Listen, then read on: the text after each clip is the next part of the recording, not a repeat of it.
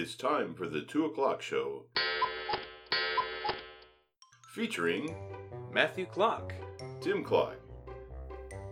Welcome back to the 2 o'clock show. We're glad that you could be with us. We're glad that we could be with you. And, well, in a manner of speaking, we're not actually together, but you know what I mean. As far as you know. True, true. We do have our ways. And we, we appreciate the fact that you are joining us again, if indeed you are joining us again. And we are amazed by that fact. If this is your first time hearing our podcast, we welcome you and Oh Our- boy, you're in for it. our condolences. And there are many more before this, which uh, you're welcome to check out. This is our 11th podcast, episode 11 today. This program is brought to you in part by Tim's Appliance Repair since 1961. When you need an appliance repaired, bring it to us and we guarantee it'll need repaired.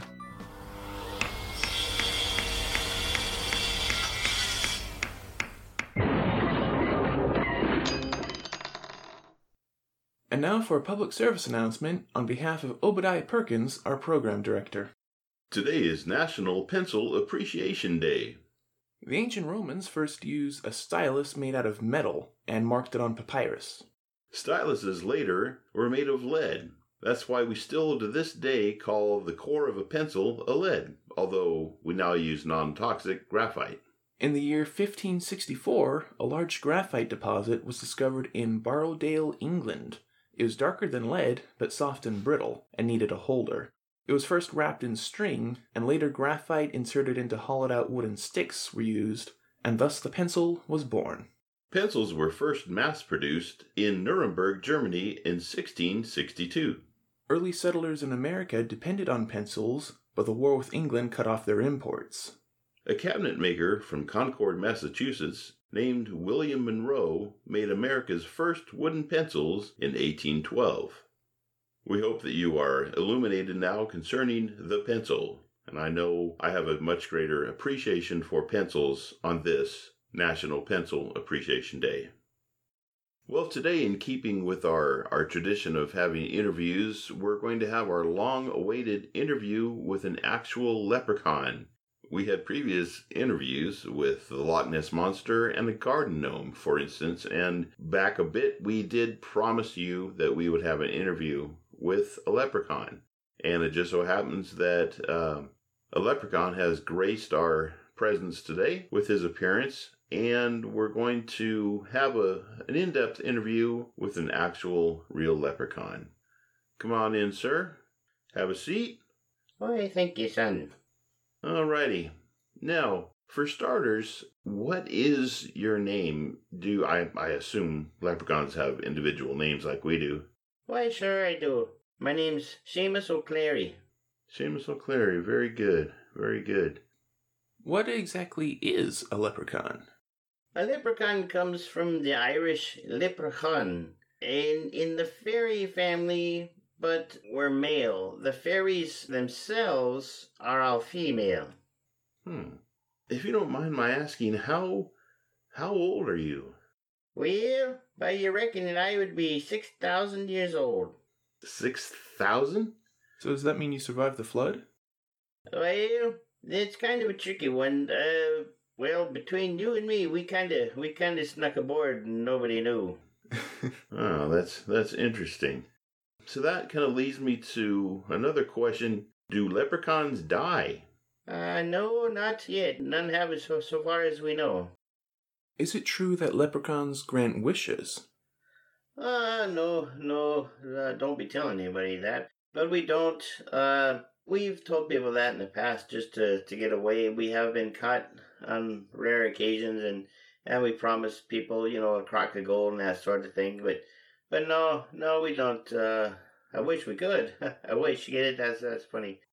Would you say leprechauns are good or bad? Are, do they play tricks like you see in the movies? Are you magical at all? Well, you have to be looking at it this way. Is a shark good or bad? Is a snake good or bad? It all kind of depends on your point of view. We don't like to think of ourselves as evil, but we do like to play tricks every now and again to keep you humans on your toes and have a wee bit of craic. And that means fun for those of you who don't be speaking Irish, I'm sorry. crack means something quite different here in the States.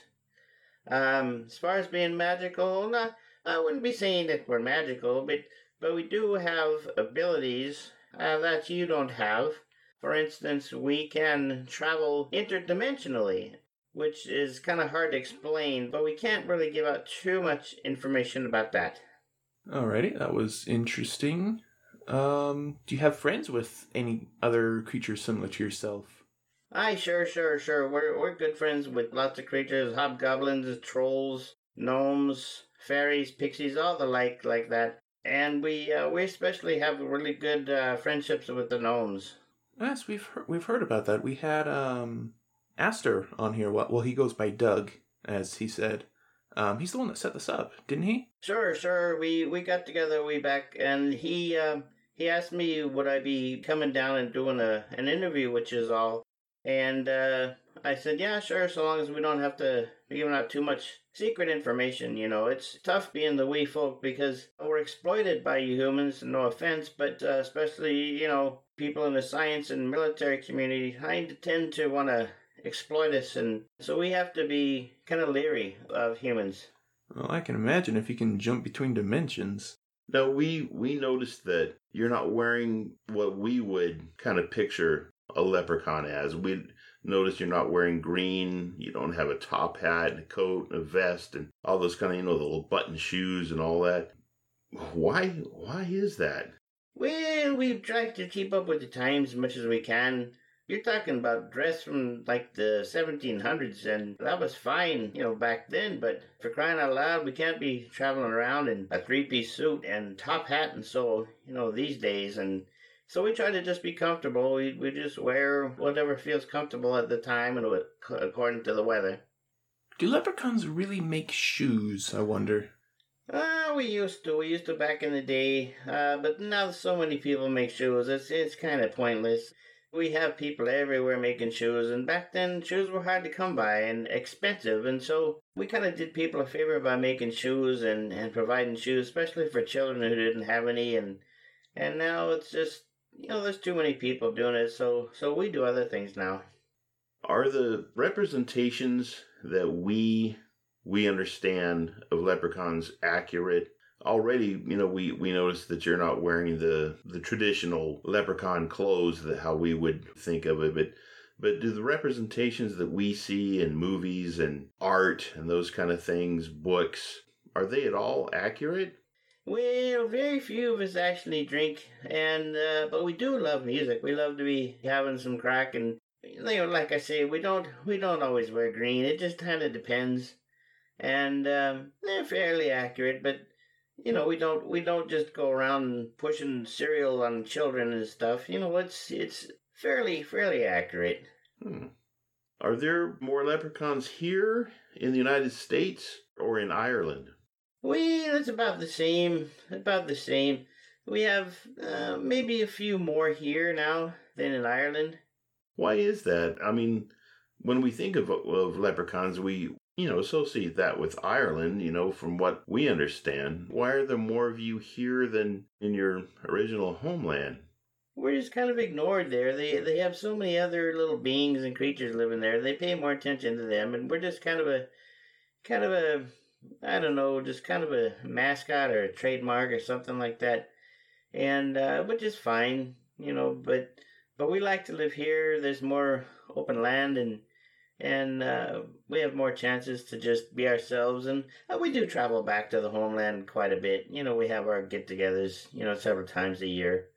So, you know, there's that. Is it discouraging that most people don't believe leprechauns even exist? No, not at all, not at all. We actually kind of appreciate the fact that nobody believes in us because then people aren't looking for us. If people knew that we exist, well, we do now, thanks to you guys, but uh, if more people believed that we existed, then they would hunt us. The same thing with the gnomes. They try to remain hidden. They don't like the attention. They don't like to be hunted and exploited. So, so we, we kind of appreciate the fact that uh, most people don't believe in us. Do leprechauns try to help humans? Oh, we we do from time to time, but you humans are kind of a hard-headed lot, really. Uh, no offense again, but so many of you you don't listen. You know, we try to we try to help and kind of steer you the right way, and so many times, you know, people just don't want to listen. There there are a few that do, but we just try to stay out of the way. We try to help occasionally, but try not to interfere too much with with humans. Well, we thank you for being here with us. We appreciate you taking time out of your your busy day and and your travels to come with us and answer questions for our listeners and and uh, we appreciate you being here. Um, for our listeners, we do have a Facebook page. It's the two o'clock show, and it's spelled just like our podcast. It's two number two, the two o'clock, and it's capital O apostrophe K L O C K the two o'clock show, and you're welcome to look at it. We, we encourage you to. We try to post photographs and different things like that. Uh, you can ask questions, you can post comments, all that sort of thing, and we would welcome that. Uh, we we'd love to have visitors on there. We've had a few, but not a whole lot, but we would love to have more. And uh, if you'd like to leave questions or comments for Seamus, uh, we'll get those to him as soon as we can.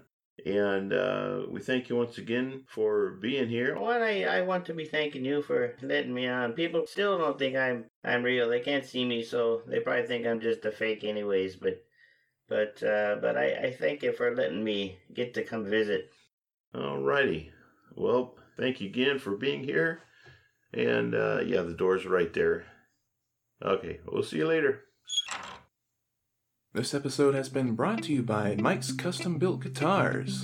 If you own a custom guitar, contact Mike. His number is 7 And now for invention of the week.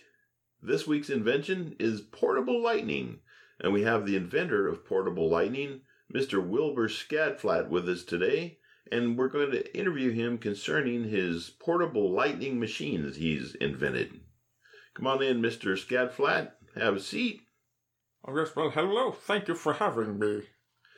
All righty, Mr. Scadflat. So, what what led you to invent a lightning machine, a portable lightning machine? Well, one day I was just looking outside at the cloud and I thought, there's significantly less lightning than I would like to be seeing. Hmm. So you took it upon yourself to create lightning so people could see it and enjoy more lightning. Well, it's more like so you can crank this machine and at some point randomly there will be lightning. Hmm. You can point it at your enemies and crank it and they'll be left in suspense as you can just continue to crank this bad boy up and eventually, boom, they're gone. So what are the advantages or, or applications of having a portable lightning machine? Well, one of the advantages I can think of off the bat is having more lightning. You can never have too much lightning. And on an application, uh, besides the one I just gave, is you can apply lightning. Okay. Well, now you mentioned something about as a weapon. Can the portable lightning machine be aimed? Can it be actually used as a weapon? Oh, well, weapon is such a hard, uh, harsh word. Uh, I like to think of it more as applying static electricity in vast quantities and letting nature take its course. Now I noticed you've been been turning that little crank the whole time we've been been visiting. Um, how how exactly does this machine work? Well, you know, when you shuffle on the carpet and build up static electricity and you poke someone and zap them and it's really funny? Mm-hmm. I did that all the time growing up. In fact, I, I still do whenever I'm, I'm on carpet. I thought, what if I make a machine that can do that, but like a million times more powerful? Hmm. I can see how that would work. So, um, are you going to demonstrate? Uh, I, I, I realize our listeners can't see your your machine; we can only describe it. But um, it reminds me of those those old fashioned um, Jack in the Boxes. You would crank it, you turn the little handle, and and so forth. It's not really a whole lot bigger than one of those. Um, yes, uh, a little little fun thing I've taken to calling it is the Tesla coil in a box. You never know when it's going to strike. You just keep cranking it. This is really suspense built. It's static and suspense building. In fact, at any time. The following program is brought to you in part by Emily Jibs Edible Plastic. You can bring Emily Jibs edible plastic with you on picnics and have nothing left behind no trash, no pollution. Just eat your containers after your picnic. I'm helping the environment. Welcome to Guess That Sound. Now, what we do is we play a sound, and our listeners try to guess what it is. They call in and they try to guess what that sound is. The winner of today's game wins an entire set of Emily Jibs edible plastic containers. So, we're going to play the sound now, and then you can call in. Our board's already lighting up. You can call in and see if you can guess that sound correctly. So here's today's sound. Okay, we'll go to line one. Go ahead. Uh, welcome to the two o'clock show. What do you think that sound was? Your mother. Uh, not exactly. Not exactly. Uh, let's go to line two. Thank you for calling the two o'clock show. Uh, what do you think that sound was? Your grandmother.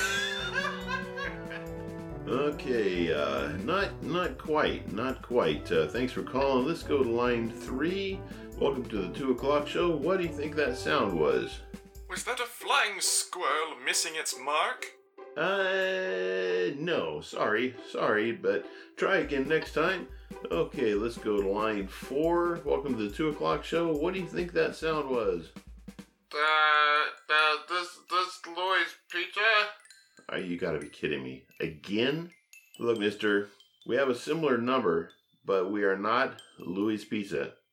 You'll have to check your phone book or, or something like that, but uh, we are not Louis Pizza. Okay, let's go to line five. Uh, welcome to the two o'clock show. What do you think that sound was? It was the proverbial bird of paradise. Uh, no. No. Close, but uh, sorry. Okay, let's go to line six. Welcome to the two o'clock show.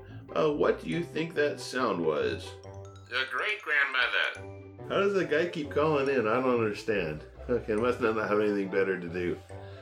Okay, let's go to line seven. Line seven, welcome to the two o'clock show. Uh, what do you think that sound was? What was it the, the intimate dimension made from another world? Uh, no, close, but sorry. Sorry. Try try again sometime. And we have uh, let's go to line eight. This is our last chance to get a caller correctly. Hopefully they will get it this time. Welcome to the two o'clock show. This is guess that sound. What do you think that sound was? And somebody slapping somebody with a banana. Amazing, amazing. Somebody actually got it right. That was somebody being slapped with a banana. Amazing. Somebody was was really listening out there. That is amazing. Well, it is that time once again for our famous outro. We we appreciate you listening to our program. And again, if this is your first time, our condolences. If this is not your first time, we are absolutely amazed. And uh, what's this? Oh, somebody just handed me a note here. Let me read it real quick. says Jimmy Stewart is out in the, the hall and wants to come do our outro for our program. The actual Jimmy Stewart, not Jimmy Bluert again. It says Jimmy Stewart. I swear if it's Jimmy Bluert again, I don't know what I'm going to do. Okay, uh, why don't you open the door there, Larry? Okay, come on in, sir. Um, okay, here is uh, Jimmy Stewart doing our outro. Okay, take it away, Jimmy. Sure, sure. I'll just- This is just, just Jimmy Stewart. Hold, hold, hold on. You, you don't even sound like you're not Jimmy Stewart. You know what? Jimmy Stewart's dead. Who is this? Who keeps letting these people in our office? I don't understand this. The better question is, why did we think Jimmy Stewart was going to be on the show if we knew he was dead? True, true. I guess guess we're we're gullible sometimes. Anyway, yeah, Larry, uh, Larry, why don't you just escort this guy out? I don't know. Make sure make sure that guy's out there guarding the door this time. Wow, this is amazing. Anyway, we thank you for listening to our program, and we hope that uh, it brought a little bit of entertainment for your day and get your mind off all the craziness in this world going on. And and again, we we invite you to check out our our Facebook page, the Two O'clock Show on Facebook, and uh, we would love to have your comments, any suggestions, all that sort of thing. Uh, we'd love to hear where you're listening from. And um, so now what do we do? Now we end the podcast because we're good at this. We're professionals. Yes. Bye. Yeah.